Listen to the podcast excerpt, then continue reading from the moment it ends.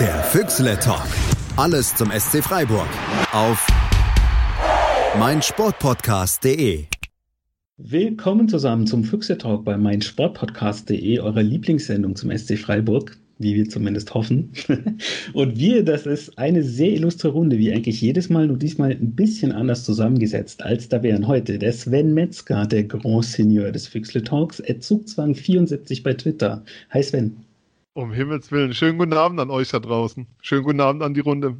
Ich war mir sicher, dass du sagst, hast du mich gerade alt genannt? Gut, hast du nicht gesagt. Ich bin alt. Egal. Ich saß heute Mittag 4 Stunden beim Orthopäden wegen meinem Knie. Ich bin alt. Ja, aber es liegt ja am Orthopäden, wenn du so lange warst. Nein, da hatte großen Zulauf. Das war vollkommen in Ordnung, keine Beschwerden. Orthopäde mit Zulauf, nicht schlecht. Des Weiteren ist da der Markus Merck und Domenico Tedesco in einer Person. Das ist nämlich aus Überlängen der Philipp Schneider, bei Twitter als Schutzschwalbe mit 2e. Hallo Philipp. Hallo, schönen guten Abend. Ich bin auch alt. Ja, das stimmt gar nicht. Kann ich euch allen verraten, das ist eine Lüge. Der Philipp ist total klein und jung im Vergleich zu uns allen. Last but not least, definitely not least, soll ich vielleicht sagen, wir haben einen Special Guest heute, weil der Dominik, Grüße an den, der ist in Kolumbien. Der Hans-Peter hat uns heute geschrieben, er ist immer noch dabei und will unbedingt wieder mitmachen, hat aber gerade keine Zeit. Deswegen haben wir einen, ich will nicht sagen Ersatzkandidat, wir haben heute einen kleinen Special Guest, nämlich den Jonas Friedrich von Sky. Bei Twitter findet ihr den unter @sky_friedrich. Hallo Jonas.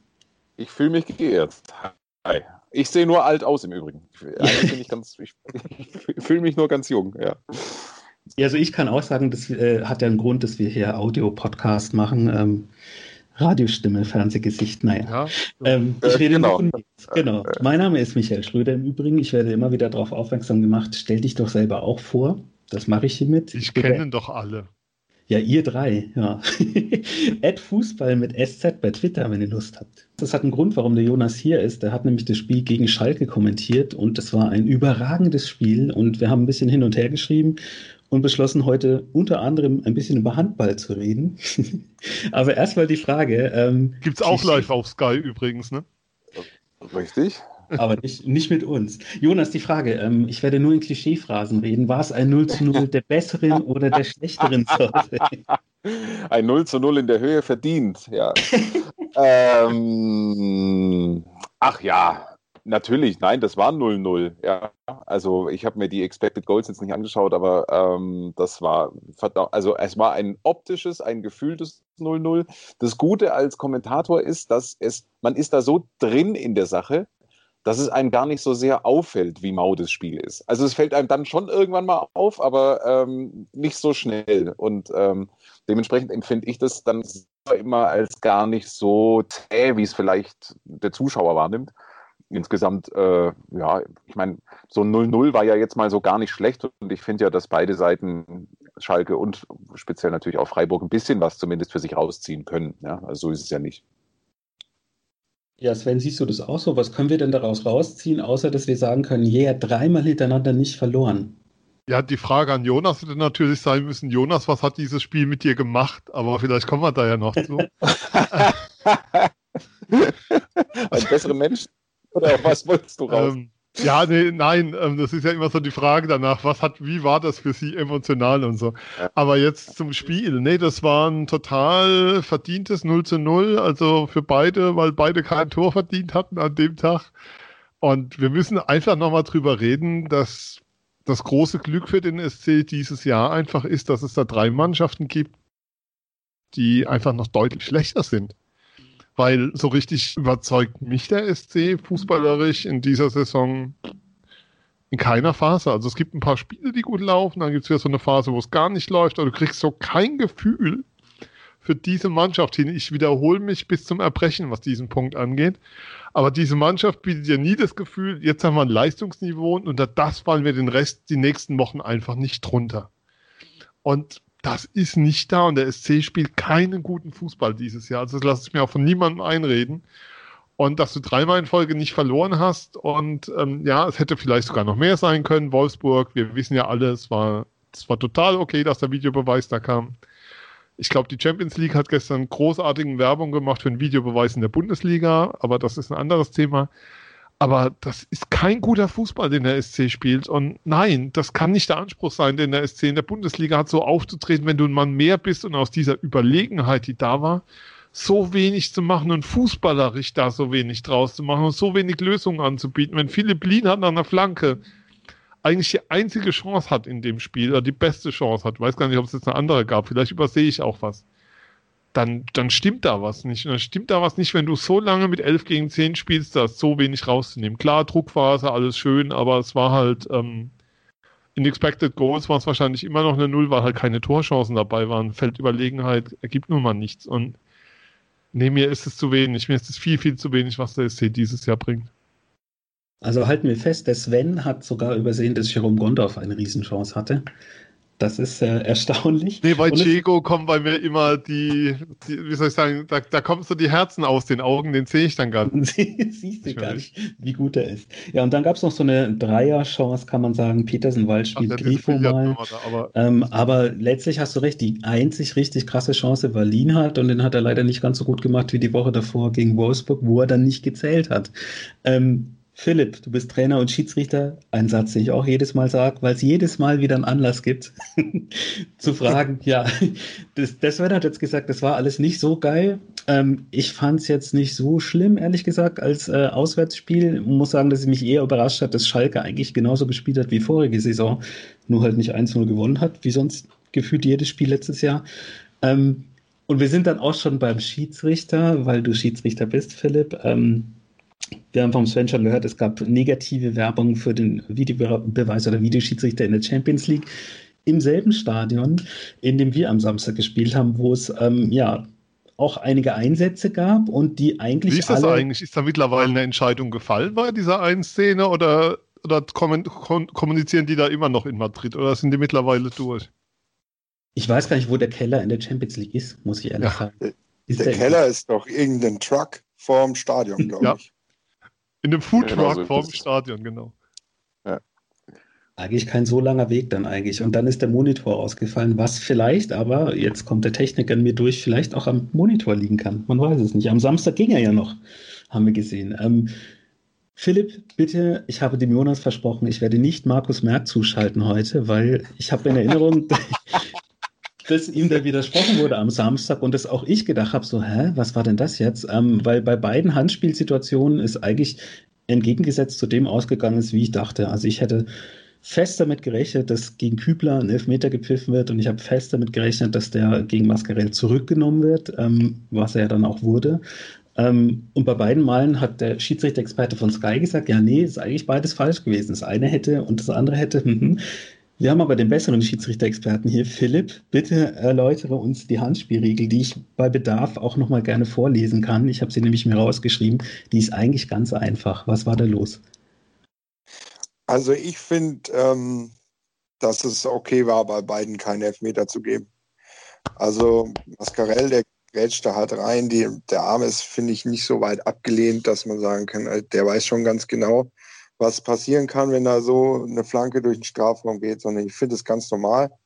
Deswegen fand ich das okay, den wegzupfeifen. Bei Kübler, fand ich es genauso okay, dass man ihn nicht gibt, weil der sieht den Ball ja kaum kommen und hat den, der kriegt den da so komisch dran. Ich finde, das war für mich auch kein Elfmeter. Ich fand es okay, beide nicht zu geben. Du findest also auch wie ich nicht, dass ein Spieler wie in Torwartmanier in den Ball gesprungen ist, weil das wohl vor der Saison der Regelschulung ein Kriterium gewesen wäre, einen Elfmeter zwingend zu geben. Ich habe das gelesen und gehört und habe dann mir überlegt, welcher Torwart in der Bundesliga spielen würde regelmäßig, der mit den Füßen voran und angewinkelten Beinen einen Ball... Ja, vielleicht, aber das spielt er jetzt nicht mehr. Jonas, mal... Unabhängig davon, dass es jetzt komisch war oder dass das eher eine Begründung dann war, dass man gedacht hat, so, okay, interessant, verstehe ich jetzt wieder nicht. Ist es nicht eher so, dass nicht die Handspielregel unklar ist, sondern wie es jede Woche wieder anders interpretiert wird? Also ähnlich wie der VAR in der letzten Saison? Also so vor 1,5 Jahren noch war ich ehrlich gesagt so für mich der Meinung, ich habe es einigermaßen begriffen. Also ich fand die Handspielregel immer gar nicht so kompliziert. Es gab, da war die Welt noch ein bisschen einfacher. Und dann ist es tatsächlich so, dass durch ganz merkwürdige Interpretationen, und die wurden im Zusammenhang mit dem, durch den Videoassistenten und zum anderen auch, ist dann sozusagen das gängige Weltbild, wenn ich es jetzt mal so nennen darf, ein bisschen ins Wanken geraten. Das ging los mit, die UEFA handelt es restriktiver, pfeift schneller Handspiel. Da war dann so die allgemeine Auslegung, ja, da ist entscheidend, wo der Arm ist und die Distanz ist dann nicht mehr so wichtig. Und durch den Videoassistenten kamen auch ein paar ganz merkwürdige Entscheidungen dazu. Letztes Jahr gab es so ein Hannover-Spiel, wo danach, ich kann mich an die einzelne Szene gar nicht mehr erinnern, aber es war so, da wurde wirklich aus 2,5 Metern, ich glaube, das war der Japaner, auf dessen Namen ich jetzt gerade nicht mehr komme, der wurde aus 2,5 Metern angeschossen und hinterher hat der DFB erklärt, nee, das ist jetzt rechtens so. Absicht ist nicht mehr das alleinige Kriterium, jetzt mal so stark verkürzt. Im Grunde bin ich raus. Und ich bin damit nicht der Einzige. Also es ist von Woche zu Woche gibt es Entscheidungen, die irgendwie nachvollziehbar sind, aber es fehlt ganz klar die Linie. Das sagen auch Schiedsrichter unter der Hand. Also das bestreitet keiner ernsthaft. Natürlich ist die Regel nach wie vor undankbar und wachsweich, aber ich finde eigentlich mal, dass es einfacher war. Also wenn man hat früher einfach die Absicht viel mehr betont. Und ich finde, wenn man sich das vor Augen hält, hat man eigentlich ein Kriterium, mit dem man arbeiten kann, mit Unterkriterien, die man noch dazu packen kann. Und mittlerweile ist es um ein Vielfaches komplexer geworden und deswegen verstehe ich jeden, der gerade sagt, also so richtig komme ich da gerade nicht mit. Ja, du bist da auch nicht alleine. Also fast wörtlich hat der Sandro Schwarz das Gleiche gesagt. Also er hat gesagt, ja, ich verstehe es nicht. Es ist jede Woche anders. Sven, hast ja auch mal einen Schiedsrichterschein gemacht. Ich habe sogar gepfiffen, 6 Jahre lang, ja. Gucke an. Und die Regel, ich habe sie wirklich mir angeschaut und gelesen. Ich finde die eigentlich sehr eindeutig, was da drin steht und vor allem auch, was da nicht drin steht. Also da steht nicht drin, irgendwas mit Körperfläche oder irgendwas mit In-Torwart-Manier. Woran kann denn das liegen, dass eine Regel, die eigentlich so eindeutig ist, finde ich, wenn man die liest, das sind 3 Sätze, so komisch interpretiert werden kann, jede Woche neu. Nein, die werden nicht komisch interpretiert, sondern es gibt ja Erweiterungen dazu. Es gibt ja Handlungsanweisungen an die Schiedsrichter dazu, Erläuterungen vom Regelboard, wie Regeln auszulegen sind, wie sie definiert sind. Die Regeln an sich werden sehr, sehr selten angefasst. Was immer angefasst wird, ist sozusagen das Begleitbuch, der Begleittext des Ganzen. Das muss man ein bisschen unterscheiden. Deshalb ist es schon so, dass es so ist, aber ich finde, Samstag ist für mich so ein typisches Beispiel. Also jetzt mal einfach aus Fußballfansicht, gar nicht mal aus Vereinssicht, sondern aus Fußballfansicht. Will ich als Fußballfan, dass so ein Elfmeter wie der gegen Schalke gepfiffen wird? Will ich, dass ein Spiel entschieden wird über so ein Handspiel? Also da hört es bei mir einfach auf. Wo ich so in meinem Fußballherz, das irgendwie groß wurde, A-Klasse, FG Dannstadt 1913, da bist du sonntags hin, hast einen Kick gesehen, bist dann wieder heim. Und will ich, dass ein Spiel entschieden wird mit so einer Szene, die definitiv, was wollen wir denn machen? Sollen wir dem Spieler den Arm amputieren? Was soll denn hin damit? Es gibt ja keine Alternative an der Stelle. Und dann kommen hinterher 17 Experten, die mir erklären, warum es eben doch gepfiffen werden muss. Und ganz ehrlich, es nimmt mir eher die Lust daran, als das Ganze zu lassen. Und ich frage mich immer wieder, das Thema ist ja, dass hier bei der Einführung des Videobeweises erzählt wurde, jetzt Fußball wird gerechter, alles klarer. Und die Befürworter des Videobeweises haben an einigen Stellen gute Argumente auf ihrer Seite. So ein Beispiel: gestern dieses Foul bei Atletico gegen Juventus, wo sich Costa einen 16er reinrettet, wo aber du im Video dann siehst, das ist ganz klar vorne dran. Auf der anderen Seite ist Handspiel immer noch mit ganz viel Interpretation versehen. Und du nimmst dem Schiedsrichter jegliche Autorität im Spiel, wenn er aufgrund der Interpretation dann seine Entscheidung umschmeißt oder du eben kein Schwarz-Weiß hinbekommst. Du bekommst beim Videobeweis auch bei einem Handspiel zu 98%, wie wir bei den Gesprächen feststellen, kein Schwarz-Weiß sind, sondern es bleibt einfach grau. Und es gibt Entscheidungen, die in beide Richtungen fallen können. Die Szene bei Kübler ist für mich zum Beispiel eher ein Elfmeter als die bei Schalke in dem Spiel, wenn es überhaupt einer ist. Und worüber ich dann gerne nachher mit euch nochmal reden würde, war die Wahrnehmung von der Abrashi-Szene, um jetzt mal ein anderes Thema reinzunehmen. Aber Handspiel bleibt grau. Ganz, ganz oft. Und das kriegst du durch keine Regeländerung hin. Und wenn man jetzt der Vorschlag indirekter Freistoß im 16er für ein Handspiel, es wird aus meiner Sicht dem auch nicht gerecht, weil mit einem absichtlichen Handspiel, wenn du da reingreifst, um einen Torschuss zu verhindern, dann ist das ein Elfmeter und dann ist das kein indirekter Freistoß. Und ich glaube, das wollen die aber auch machen. Ja, die wollen sagen, okay, ein unabsichtliches Handspiel ist dann sozusagen... Aber wo ziehen wir dann da die Grenze? Also dann kommt es ja vom Hundertstel ins Tausendstel und du machst es grau noch grauer und fein pigmentiert, aber du löst es nicht auf, weil du es nicht auflösen kannst. Wir kommen in der komplexen Gesellschaft und ab und zu ist halt auch Fußball komplex und dieses Versprechen, wir machen es einfacher, indem wir das Spiel unterbrechen, indem wir Dynamik rausnehmen, indem wir den Schiedsrichter an der Stelle brutal enteiern, wenn wir... Experte im TV sagt, der mehrfacher Weltschiedsrichter war, das sind Elfmeter und der Schiedsrichter nach Videobeweis mit Rücksprache im Keller in Köln den nicht gibt, aus meiner Sicht zu Recht nicht gibt, dann stimmt da irgendwas einfach nicht. Und dann ist die Frage, sollen wir Videobeweis kriegen wir nicht mehr weg, was nur meine Linie wäre, aber die Frage ist doch, wollen wir den Videobeweis beim Handspiel uns nicht schenken, sondern uns darauf verlassen, dass wir haben irgendwann mal gesagt, Deutschland haben die besten Schiedsrichter der Welt, war immer so die Story. Das ist noch nicht so lange her, dass das so diese Erzählung der DFB- und DFL-Granten war. Oder wollen wir uns dann nicht auf den Augenschein und die Entscheidungskraft des Schiedsrichters in dem Moment verlassen, weil es weiterhin grau bleiben wird, auch wenn er es auf Band gesehen hat. Auch wenn er es gesehen hat, auch wenn er Rücksprache gehalten hat, wird es beim Handspiel im ganz, ganz überwiegenden Teil der Fälle einfach keine klare Entscheidung in eine Richtung geben können.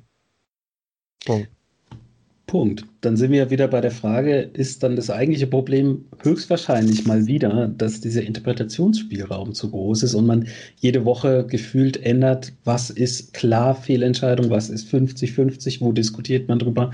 Ich glaube, das ist ein Thema, was uns noch einige Zeit, sage ich mal, unbestimmt begleiten wird. Sven, du hast es schon angesprochen, deswegen gehe ich da gleich mal rein. Es gab ja nicht nur diese beiden Elfmeter-Geschichten, die interessant waren. Es gab auch die ein oder andere Chance, also Geschichte mit dem Schiedsrichter. Jetzt nicht falsch verstehen, bitte, liebe Hörer, liebe Zuhörende, ihr kennt mich. Ich bin niemand, der auf Schiedsrichter einschlägt. Und ich bin der Letzte, der sagt, das lag am Schiedsrichter, dass wir irgendwo nicht gewonnen oder verloren oder sonst was haben. Aber das Traurige an dem Spiel ist, dass diese beiden Videobeweis-Geschichten, ich weiß, Videobeweis ist auch wieder das falsche Wort, die haben so ein bisschen überstrahlt, dass es eigentlich auch trotzdem noch eine interessante Szene gab, nämlich einen Platzverweis gegen Christian Günther, wo sich alle drüber aufgeregt haben, warum der Gelb gesehen hat, zweimal für, ich habe gelesen auf Twitter, für körperliche Anwesenheit. Und dann habe ich am Dienstag erst mitbekommen, dass er selber gesagt hat, die erste war übrigens wegen Meckern.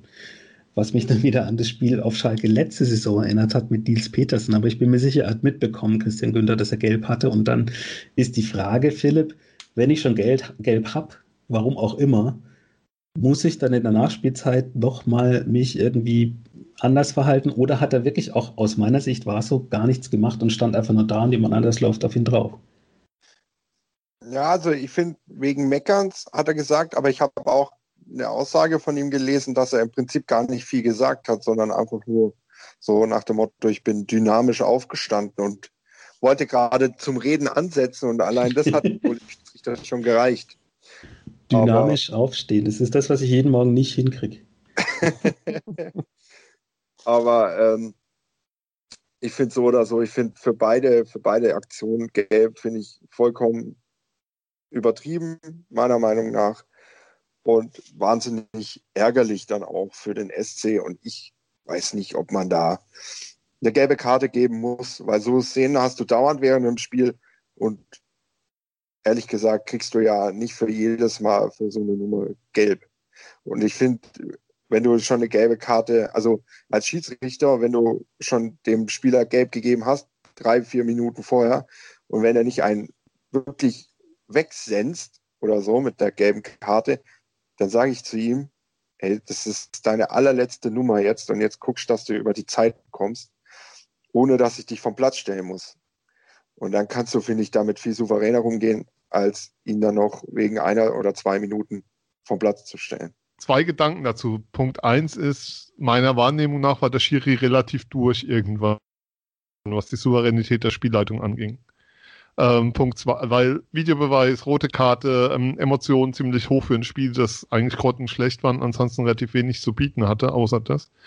Dann kannst du es eventuell als taktisches Foul bewerten und ein Stück weit, dann nehmen wir noch das Thema Konzession mit rein, dann kommst du halt schon bei einer Gelb-Roten raus. Ja, aber Konzessionentscheidungen soll es nicht geben im Fußball. Mein Gefühl war auch, dass der Schiedsrichter einfach durch war mit der Nummer und jetzt ja, gesagt hat... Ja, da war fix und fertig. Also da würde ich jede Wette drauf gehen danach. Glaube ich auch dann die Chance, einen Freiburger vom Platz zu stellen, ohne jetzt ihm irgendwas Böses zu wollen oder so, dann, sage ich mal, genutzt hat. Und so kam es bei mir an. Und deswegen, ich finde es immer noch hart, aber ändern kann man es nicht. Und das hat er entschieden. Und wenn das seine Wahrnehmung ist und sein Gefühl in dem Moment, das ist richtig, dann ist das okay. Aber ich fand es sehr hart. Und ich hätte es, glaube ich, so nicht gelöst. Wobei du ja nicht vergessen darfst, der ist wahrscheinlich emotional selber ein bisschen aufgewühlt durch das Spiel. Und dann liegen vielleicht auch bei einem Schiedsrichter mal die Nerven so ein bisschen blank. Und dann passierte sowas, glaube ich, schneller als in einem Spiel, wo 90 Minuten gefühlt nichts ist und es gut läuft für dich. Dann gehst du in der Szene zum Günther hin und sagst, okay, Kollege, letzte Nummer. Und dann passt die Sache. Und nicht gleich zu sagen, okay, Gelb-Rot, fertig. Also liegt es vielleicht auch einfach daran, ich kann es mir nämlich sehr gut vorstellen tatsächlich, dass du irgendwann einfach auch... nicht deine Ruhe willst, aber wenn dir jemand permanent aufs Ohr labert, könnte ich mir vorstellen, dass das nervt. Du hast Souveränität ist der entscheidende Begriff, ja. Die geht einem möglicherweise auch bei so einem Spielverlauf einfach auch abhanden, ja. Jetzt ist es, er ist ohnehin nicht der erfahrenste und allermeist eingesetzte Schiedsrichter, ja. Also man weiß ja auch ein bisschen so hinter vorgehaltener Hand. Das ist letztlich genau so ein Stückchen seine Schwäche, ja. Also die klassische Spielleitung oder das, was man als Spielmanagement bezeichnet. So, und jetzt ist halt in diesem Spiel ist es halt mit den Videobeweisen jetzt auch für ihn ja persönlich nicht so wahnsinnig günstig gelaufen. Es war kompliziert, anstrengend. Ja, und hinten raus, diese Gelb-Rote war einfach maximal unsouverän. Also in beiden Fällen. Und ja, ich habe es genauso wahrgenommen, man hat ihm das auch angemerkt. Er war froh, dass es rum war. Ja, der geneigte Zuschauer im Endeffekt ja auch. Also wir haben es ja schon angesprochen, das eigentlich Absurde ist ja, dass es kein totales, mega emotionales Kracherspiel war. Es war halt ein Spiel in dieser Saison gegen den Sportclub auswärts harmlos, gegen den FC Lazarett 04, glaube ich, habe ich geschrieben am Samstag. Da war vielleicht auch einfach nicht mehr drin, als ein 0:0 fassen wir es zusammen, der schlechteren Sorte. Ja, Jonas, weißt du schon, was du am Wochenende gezogen hast? Wird's besser potenziell? Ihr werdet es kaum glauben, aber ich bin in Freiburg am Samstag und werde das Spiel gegen den FC Augsburg kommentieren. Ja, das ist der Plan. Da kann ich dir verraten, ich war heute in der Sportvorschau, in der Bundesliga-Vorschau beim lieben Kevin zu Gast und da haben wir festgestellt, es wird ein Unentschieden, weil Finnbogason spielt nicht. Das ist gut für uns. Ja. Aber der SC spielt in einem Sondertrikot und der Kevin behauptet, und ich bin dabei, wenn ich so drüber nachdenke, jede Mannschaft, die in irgendeiner Form in irgendeinem Sondertrikot spielt, verliert. Also hebt sich's auf. Da ist gefühlt echt fast dran, das stimmt. Ja. Sondertrikot kommt echt selten gut, das stimmt. Ja. Und extrem bedeutsames Spiel. Absolut. Also wir haben 6 Punkte Vorsprung auf Augsburg, wir haben 10 Punkte, glaube ich, Vorsprung auf den 17., 9 auf den 16., Also wenn das gewonnen wird, oder wenn es gewonnen werden würde, wäre es schon sehr schön, sagen wir es. Um euch mal einen Spoiler zu geben, ein Spiegel-Fan-Experte schreibt morgen am Freitag auf Spiegel Online was davon, ein Sieg gegen Augsburg wäre in Sachen Klassenerhalt schon fast die Mondlandung für den SC. Ja, und das im Sondertrikot. Wir müssen Bilder und so. Nein, aber das ist schon... Ganz, ganz, ganz, ganz entscheidendes Spiel, da ist jede Menge Feuer drin. Ja. Aber es waren auch schon immer irgendwie gute Spiele, fand ich. Also, es waren auch immer irgendwie bedeutsame Spiele. Also fallen mir spontan ein paar ein. Also, ja, letzter Spieltag, letzte Saison unter anderem. Korrekt. Oder damals, als Augsburg nach dieser schrecklichen, Günther, schreckliche Hinrunde, Günther, es war doch streitig das erste Spiel, glaube ich. Ne? Ja, dann als hätte Augsburg im Übrigen die Chance gehabt, sich selbst selber schon aus dem Abstiegskampf rauszunehmen und Freiburg eigentlich direkt runterzudrücken. Ja, und dann gab es die 2 Finnbogason-Spiele zuletzt. Das letzte war fast das eindeutigste von denen, an die ich mich erinnern kann. Das war das schlimmste Spiel seit langer, langer Zeit. Da sind wir uns, glaube ich... Das war die schlechteste Leistung des SC Freiburg, an die ich mich persönlich, sagen wir mal, in dieser Saison und ehrlich gesagt auch so in den letzten Jahren fast erinnern kann. Ohne es jetzt zu groß zu machen. Aber nee, das war richtig. Ja, das war gar nichts. Ja. Also was du nicht weißt, Jonas, das ist der harmonischste Podcast aller Zeiten. Wir sind immer einer Meinung. Erstaunlicherweise heute auch. Übrigens, nach diesem Spiel habe ich meiner Schwester nur eine WhatsApp geschrieben, Alfred nervt. Ja, ich habe, wie gesagt, munkeln hören, dass er nicht dabei ist. Ja. Und auch der Herr Schieber, da haben wir auch noch nicht so die besten Erinnerungen. Der spielt auch nicht. Also eigentlich, ja, ganz gut. Ja, cool, dass du das kommentierst, weil ich habe nämlich noch eine Abschlussfrage an dich. Du bist ja ein bisschen noch beschäftigt heute Abend, habe ich gehört. Vielleicht kurz zur Erklärung. Ich würde natürlich noch wahnsinnig gerne mit euch weiterplaudern. Mein Problem ist, es ist ein schönes Problem, weil ich muss 2 Kinder ins Bett bringen. Ja. Und die schaffen das nicht ohne mich. Das hilft einfach nichts. Ja. Das ist wie bei Wetten, das früher. Man fliegt kurz ein, promotet sein Produkt, was am Samstag kommt. Und genau, richtig. Und rennt dann zum Flieger. Genau. Und die Kinder heißen nicht Eintracht und Schacht, ja. Aber worauf ich hinaus wollte, war, wir haben ja ein Jubiläum dieses Jahr. Ich habe es schon angesprochen, Sondertrikot. Da reden wir gleich noch drüber. 25 Jahre, erster Aufstieg in die erste Bundesliga. Das klingt super schräg, aber das ist das offizielle Vereinsjubiläum dieses Jahr. Und aus diesem Anlass frage ich jeden, der neu dabei ist, ob er was hat, wo er sagt, ja, 25 Jahre Sportclub Freiburg, das gibt's nur beim SC, das gibt's sonst in der Bundesliga nicht. Fällt dir da spontan was ein, Jonas? Also jetzt in Bezug auf 25 Jahre ehrlich gesagt nicht, aber wofür ich den Stadionbesuche beim SC Freiburg wirklich sehr, sehr schätze, ist die Merguez. Also das ist eine ausgezeichnete Stadionwurst, die dann direkt auch noch an diesem Ü-Wagenplatz wird die rausgebraten. Der Badner sagt, glaube ich, Merguez. Also es ist wirklich saulecker mit dieser ultrascharfen Soße dazu. Es ist echt unique. Gibt es meiner Meinung nach in keinem anderen Staat. Dieses ganze, ich bin ja Schwabe und ich bin, also der Schwabe an sich ist ja mit so einem kleinen Minderwertigkeitskomplex auch ausgestattet und beneidet den Badner für seine, sagen wir mal, Lebensfreude einfach. Und ich finde, an dem Punkt kann man es ganz gut festmachen. Der Badner hat einfach einen viel größeren Sinn für die schönen Dinge des Lebens, fürs gute Essen. Und das schlägt sich sogar im Fußballstadion nieder mit der Merguez, die meiner Meinung nach die Stadionwurst aller Stadionwürste ist. Ja, das ist so das, was mir jetzt spontan zum Freiburg und Heimspielen einfällt. Ja, sehr, sehr schön. Gibt es in Lyon auch sehr gute, habe ich gehört. Erstaunlicherweise keine Lyoner. Das hat mich ein bisschen enttäuscht damals. Da musst du in Saarland zu. Gegrillte Lyoner beim SV Elversberg. Das beste Stadionessen, was du bundesweit bekommen kannst. Ja. Hauptsache gut Guess. Gell? Ja, das ist, hervorragend. Weitere kulinarische Tipps und Kochrezepte findet ihr dann unten in den Shownotes. Wir verabschieden uns von dir, Jonas, wünschen dir viel Spaß am Samstag und bestellen einen Heimsieg diesmal. Nicht verwechseln. Ja, okay. Alles klar. Merke ich. Okay. Dann bringen wir die Kleinen ins Bett und wir... Ja? Viel Spaß noch. Ja, danke dir. Danke. Ja, vielen Dank. Macht es gut. Bis dann. Ciao. Wir machen noch eine kleine Pause und hören uns dann gleich in anderer, kleinerer Besetzung wieder. Bis dann. Schatz, ich bin neu verliebt. Was? Da drüben. Das ist er. Aber das ist ein Auto. Ja, eben. Mit ihm habe ich alles richtig gemacht. Wunschauto einfach kaufen, verkaufen oder leasen. Bei Autoscout24. Alles richtig gemacht.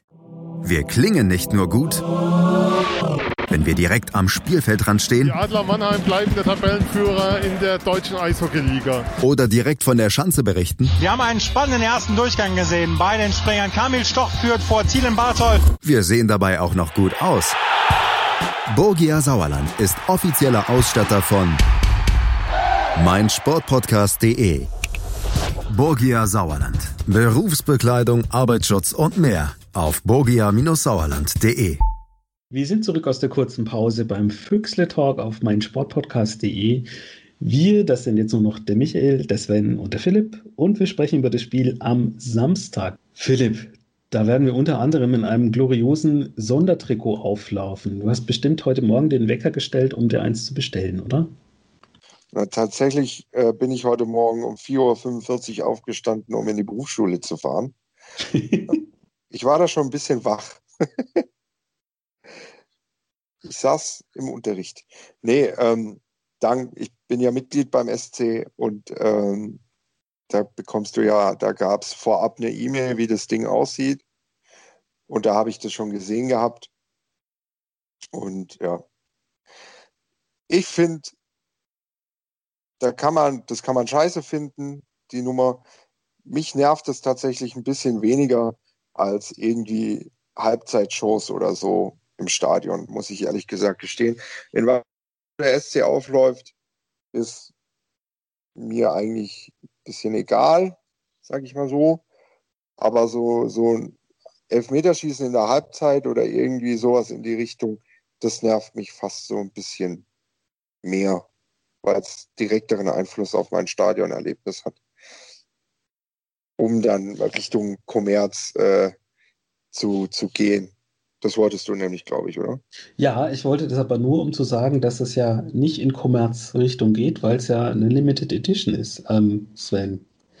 Kannst du dir da einen Reim drauf machen? Also es ist nicht so, dass wir da jetzt Milliarden mit einnehmen und das Stadion auf einen Schlag abbezahlt ist mit diesem Trikot. Und ich kann mir auch ein gewisser Ästhet, ein Augenmensch, ich verstehe den Retro-Faktor nicht. Das heißt, es ist Retro-Design und ich sehe einfach nur, ja, es ist halt ein rotes Hemd. Da steht halt drauf Schwarzwaldmilch in einer anderen Schriftart als sonst. Aber es steht nicht zum Beispiel 10 der Wärmekörper drauf, was für mich Retro-Faktor gewesen wäre. Aber ich verstehe es einfach nicht. Was ist der Hype? Und es gibt eine Armwerbung mit Badenova. Also keine... Junge, es ist zu viel Retro. Ja, mein Gott, hey, wir klagen alle, der Fußball ist zu kommerziell. Und Champions League und tralala und hier noch Kohle und Spieler verdienen zu viel, dann fließt so viel rein und Sky ist so teuer und leck mich. Und dann kommt der Verein mit irgendeinem Krumpentrikot um die Ecke für irgendeinen Anlass. Was machen wir in 5 Jahren? 30 Jahre Bundesliga und nennen es limitiert. Wir wissen ja alle, wie sowas funktioniert. Und schwupps ist das Ding ausverkauft und für einen Preis von 80 €. Was muss man dazu noch sagen? Die Bundesliga hat jedes Recht, das zu tun. Sie hat jedes Recht, Eintrittspreise von Gut und Böse zu verlangen. Sie hat jedes Recht, uns den Fans Montagsspiele reinzudrücken oder Samstagabendspiele oder Schieß-mich-tot-Spiele, jetzt am kommenden Montag Hoffenheim gegen Leipzig. Solange die Fans den Kram mitmachen, hinterherrennen und sich nicht abwenden, was sie ja immer noch nicht tun, auch wenn es jetzt diese letzte Woche ja einen großen Artikel dazu gab, dass es wohl weniger Zuschauer in Stadien werden momentan. Solange das Geschäft so funktioniert, wird sich daran nichts ändern, da haben sie alles recht dazu und dann ist es doch okay. Die Zuschauer sind glücklich, die Fans sind glücklich, wer es gekauft hat, viel Spaß damit. Die Mannschaft wird am Samstag noch mit auflaufen, ist ein tolles Event, was total gaga ist, auch vom Zeitpunkt her. Ich meine, der SC ist nicht im Februar aufgestiegen, der SC hat nicht im Februar sein erstes Bundesligaspiel gehabt. Es gibt terminlich überhaupt keine Verknüpfung gerade zu 25 Jahren Bundesliga beim SC, außer dass es die Saison nun mal ist. Aber dann hätte man es auch im Oktober daran machen können. Es ist nun mal, wie es ist. Man macht anscheinend mittlerweile jeden Scheiß mit. Wenn ich rechne, es sind 1000 Trikots. Es bleiben beim SC 30 € pro Trikot etwa hängen. Ja, es sind ein paar Bälle und einen Mannschaftsbus dreimal auftanken, damit finanziert. Alles okay. Aber ganz ehrlich, brauche ich nicht, will ich nicht und nee. Nächstes Thema, danke. Darf ich mal eine Frage stellen? Der Unterschied zu dem normalen Trikot in dieser Saison hat sich mir irgendwie... Und da ist mir aufgefallen, ich kann spontan nicht beschreiben, wie das normale Trikot im Moment aussieht. Rot. Mit weißen Nummern. Ja, also. Ja, das hat so ein schickes Retro-Design. Übrigens, die Schwarzwaldmilch-Trikot ist Retro. Also das ist das von vor 25 Jahren. Ja. Ist das tatsächlich so? Also das kann ich natürlich nicht wissen als in Leipzig Wunder. Vor 25 Jahren sah die Schwarzwaldmilch so aus. Nein, sagst du nicht, glaube ich. Oder? Es ist so, es ist ja auch, ey. Ist das egal. Also ich meine, schau dir mal an, wenn du Milch 25 Jahre stehen lässt, was passiert mit dir? Ja, die ist nicht mehr weiß, glaube ich. Und auch nicht mehr flüssig. Egal, ich werde auf jeden Fall aus Retro-Gründen am Samstag, wenn ich zu Hause bin, ein Bad nehmen. Du wirst deinen Fernseher in Schwarz-Weiß einstellen? Nee, ich werde den 10er Wärmekörper einfach anmachen. Das ist nicht ausverkauft, sondern es gibt es noch in 140 und 152. Also für Kinder zum Schnäppchenpreis von, ich glaube, warte mal, 64,95 oder so? Ja, ist ohne Beflockung kostet für Kinder 65 €. Da ist noch keine Beflockung bei. Leute. Also keine Retro-Preise in dem Fall. Da steht ein ganz großes A vorne dran und hinten dran kommt ein B und dann ein Z und denkt euch den Rest. Also das ist unfassbar. Wie viel kostet das Trikot normal? Das normale SC-Trikot gucken wir gleich. Moment, wir haben ja hier Möglichkeiten der parallelen Live-Recherche. Das normale SC-Trikot Erwachsene Home gibt es mittlerweile reduziert für 54,95 € und das Trikot, dieses Retro-Trikot haben sie es für 80 verkloppt. Nochmal 5 € teurer, als das normale Saisontrikot gekostet hat. Und für 99 gäbe es eins mit allen Unterschriften. Ja. So, liebe Podcast-Hörende, ihr werdet euch vielleicht wundern, nur zur Sicherheit nochmal, das ist keine bezahlte Werbung, was wir hier machen. Und wir wechseln jetzt auch das Thema und reden über das Sportliche am Samstag. Über den Gegner, den FC Augsburg. Wir haben ja im ersten Teil der Sendung schon gehört, da gab es einige, ja, bemerkenswerte Spiele in der Vergangenheit gegen diesen Gegner. Bin ich völlig schief gewickelt, wenn ich sage, ich will um alles in der Welt, dass wir dieses Spiel am Samstag gewinnen und dann bin ich ein glücklicher Mensch. Oder seid ihr da bei mir? Nee, ich sehe das anders. Nein. Ich sag mal so, am Ende des Tages wäre es schon. Am Ende des Tages, oh Gott, jetzt geht der Kalle in mir durch. Herr Dominik, willkommen in Saarland. Ja. Meine Rolex hier, es steht Nokia drauf, ist jetzt doof. Also es wäre schon mal gut, wenn der Augsburg hinter dir lässt. Sagen wir es so, wenn du einen Abstand hältst auf Augsburg, hast du einen guten Spieltag hingelegt. Ich glaube, dass du diese Saison mit 30 Punkten eventuell sogar schon durchgehen kannst. Aber ja, das Spiel muss gewonnen werden, Ende der Diskussion. Es ist ein Heimspiel, es ist eine Mannschaft, die hinter dir steht. Es ist keine Mannschaft, die einen deutlich höheren Etat hat. Ich glaube, dass die Augsburger einen höheren Etat haben als der SC. Dieses Märchen von dem armen kleinen Verein, dass das denen doch jemand abkauft, nachdem sie ihr Stadion über so eine Investmentgesellschaft finanziert haben und ihren Aufstieg in die Bundesliga auch so finanziert haben. Ist immer noch großartig. Aber nein, das musst du gewinnen und aus Sicht vom SC, und das ist, wir wünschen keinem Spieler eine Verletzung, aber wenn Finnbogason nicht dabei wäre am Samstag, wäre das sehr, sehr hilfreich.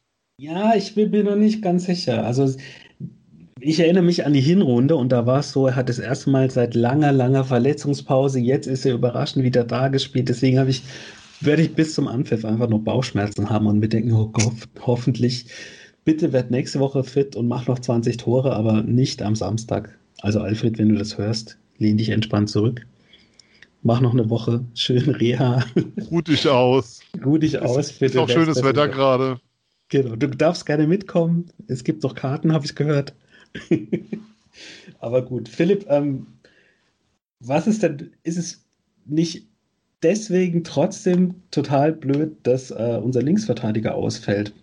Weil der wäre ja hinten weniger gebunden, weil Finnbogason nicht spielt und könnte dann nach vorne durchstarten mit dem Kollegen Grifo zusammen. Christian Günther fehlt wieder. Wer fehlt und was macht das mit uns? Ich sag mal so, helfen tut's nicht. Was macht's mit uns? Es ist die Überlegung, ändere ich die Nummer auf eine Fünferkette? Und stelle dann Franz wieder als Außenverteidiger, so wie es im Heimspiel gegen Hoffenheim war. War es Hoffenheim? Es war Hoffenheim, ja. Oder spiele ich mit Stenzel und Kübler auf der falschen Seite in der Viererkette? Oder gebe ich dem jungen Okoroji oder dem noch jüngeren Nico Schlotterbeck die Chance. Ja. Genau, 19 Jahre jung, Bruder von Kevin Schlotterbeck. Es ist sehr überraschend, dass das so ist. Sind das die Söhne von Nico Schlotterbeck eigentlich? Ja, der hat mal in der Bundesliga gespielt. Ja, korrekt, ja. Stuttgarter Kickers und so. Und Waldhof Mannheim unter anderem. Muss ich natürlich hier einfügen. Genau, das sind dem seine Söhne. Das wird es mit uns machen. Was macht es mit uns? Uns fehlt Tempo nach vorne. Bisschen Kreativität. So, Günther ist ja hier und da so der heimliche Spielmacher. In manchen Situationen hat man das Gefühl. Ich glaube, es wird sehr darauf hinauslaufen, dass entweder Kübler oder Stenzel links spielen oder eben Kollege Schlotterbeck, weil Franz ja auf der 6 gebraucht wird. Ja, die nächste Baustelle. Und Nico Schlotterbeck für seinen erkrankten Bruder eingesprungen ist und im Wintertrainingslager tatsächlich Linksverteidiger gespielt hat mit der Mannschaft schon. Also das könnte dann ein kleiner Hinweis sein. Ich habe heute gelesen, 17 oder 18 Mal in der Regionalligamannschaft dort gespielt. Also immer wenn Okoroji nicht dabei ist in der Regionalligamannschaft, spielt der da. Ja, also und vorigen Samstag war es so, dass Okoroji 90 Minuten durchgespielt hat in der zweiten und Nico Schlotterbeck mit auf Schalke war, aber nicht im Kader. Aber er war schon dabei quasi. Also ich bin da wirklich sehr gespannt. Und das wäre aus meiner Sicht auch mal wieder eine Chance und eine der jetzt ja doch in den letzten Monaten oder Jahren fast seltener gewordenen Gelegenheiten, mal wirklich wieder einen jungen Spieler einfach reinzuwerfen und schauen, was passiert. Also sein Bruder hat er jetzt auch schon gespielt in Stuttgart, unerwartetes Debüt, und hat das, fand ich, jetzt gar nicht so schlecht gemacht. Also ich bin da schon durchaus gespannt. Streich hat ihn das sehr gelobt auch danach, also insofern. Zu Recht. Auch, ich muss ganz sagen, er hat einen sehr abgeklärten Eindruck gemacht, der Kollege. Was man halt schon mal sagen muss, mit Gulde, Günther, Koch und Salai fehlen die halt schon 4 Granaten momentan aus der Startelf, einfach mal so. Wir hatten uns in der letzten Sendung drüber, dass der SC jetzt einen sehr breiten Kader hat dieses Jahr, also viel Qualität bis in die Tiefe rein. Aber das sind natürlich schon 4 Stammspieler, die einfach mal so wegfallen. 5 sind es mit Nikolaus Höfler. Meine Haberer dürfen wir auch nicht vergessen. Ja. Gulde, Günther, Koch, stimmt, Höfler habe ich vergessen, Entschuldigung. Ja. Also, das sind schon einige. Also Haberer hat Kicker dabei. Ach stimmt, der war dabei. Oh je. Ich war dabei, das Schema. Ich glaube, ja, die Mannschaft hat, um jetzt nochmal zum Fußballerischen zu kommen, letzter Spieltag, letzte Saison, SC gegen Augsburg. Für Augsburg ging es um nicht mehr so furchtbar viel. Und der SC hat das sehr, sehr klug gespielt. Du hast gemerkt am Anfang, sie waren nervös, aber weil mit einem Sieg war klar, sicher Klassenerhalt, unabhängig von anderen Ergebnissen. Aber sie haben das sehr klug und sehr abwartend gespielt und vielleicht ergibt sich dann die Lücke. Und ich glaube auch, dass das so die Story vom Samstag sein könnte. Dass du nicht, will ich sagen, Hurra-Fußball, das macht der SC nicht unbedingt. Wobei daheim kann es schon, also wild wird es daheim ja eigentlich immer. Aber ich will nicht sagen bedächtig, aber klug spielst, dass du einfach abwarten spielst, dass es auch okay ist, wenn es nach 60 Minuten noch 0-0 steht. Du musst nicht auf Teufel komm raus dieses Spiel gewinnen und kannst einfach klug abwarten, bis sich Chancen ergeben. Du musst dem Gegner keine Räume zum Kontern geben. Wozu denn? Also das wäre sehr untypisch für SC Heimspiel natürlich. Genau, Augsburg muss die Nummer gewinnen. Ja. Sind wir ehrlich, die müssen gewinnen. Und der SC kann mit einem Punkt auch gut leben.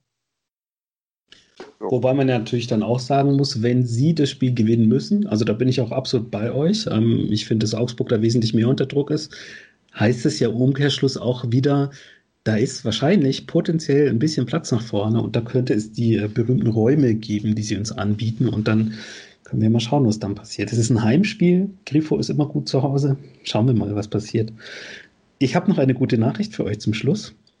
Und zwar haben wir in der letzten Sendung getippt, wie die nächsten Spiele ausgehen. Und da haben wir uns eigentlich auch, wie immer, geeinigt und haben gesagt, naja, so 6 bis 7 Punkte wären schon schön. Jetzt haben wir heute so ein bisschen, unentschieden und wieder und nicht und schon immer noch nicht gewonnen dieses Jahr und auf kleinem Niveau, niedrigem Niveau ein bisschen gejammert. Aber wir haben alle gesagt, 6 bis 7 Punkte werden es. Und wenn wir gegen Augsburg gewinnen, dann wären es 6 Punkte. Und deswegen, lieber Sportclub Freiburg, wenn ihr uns hört, Und wenn ihr wollt, dass wir als Experten dastehen vor der Weltöffentlichkeit, dann gewinnt einfach bitte gegen Augsburg. Dann haben wir nämlich alle recht gehabt mit 6 Punkten aus 4 Spielen im Februar. Und das wäre ein ganz guter Schnitt, finde ich. Vielleicht noch den Punkt, wer sich ein Jubiläumstrikot gekauft hat, das war vorhin wirklich böse und ich bin da ziemlich angefressen von dem, wie sich der Verein entwickelt an vielen Stellen. Aber viel Spaß damit, ganz im Ernst. Von Herzen jedem gegönnt, der sich erwischt hat, der sich angestellt hat, der gewartet hat. Viel Spaß damit. Aber ja, so die Entwicklung im Verein gefällt mir an vielen Stellen einfach nicht. Philipp? Ich wünsche auch allen, die ins Stadion gehen, am Samstag viel Spaß. Und bei jedem anderen Spiel. Ich bin anzutreffen. Das heißt, wer Lust hat, mir ein Bier auszugeben, darf das gerne tun. Und ja, ich freue mich auf Samstag. Wir freuen uns alle auf Samstag und das Schönste daran, dass wir nachmittags spielen, ist, wir können uns abends noch das Topspiel anschauen. Düsseldorf gegen Nürnberg. In diesem Sinne, wir hören uns im März wieder. Macht's gut. Ciao. Bully Special. 2 Stunden, 9 Partien, 18 Teams. Kevin Scheuren macht euch heiß auf die Bundesliga. Taktik, Tipps und Tore. Das Duell der Experten im Bully Special. Die Vorschau auf den Spieltag auf meinsportpodcast.de. Der Füchsle Talk. Alles zum SC Freiburg auf meinsportpodcast.de. Schatz, ich bin neu verliebt. Was? Da drüben. Das ist er. Aber das ist ein Auto. Ja, eben. Mit ihm habe ich alles richtig gemacht. Wunschauto einfach kaufen, verkaufen oder leasen. Bei Autoscout24. Alles richtig gemacht.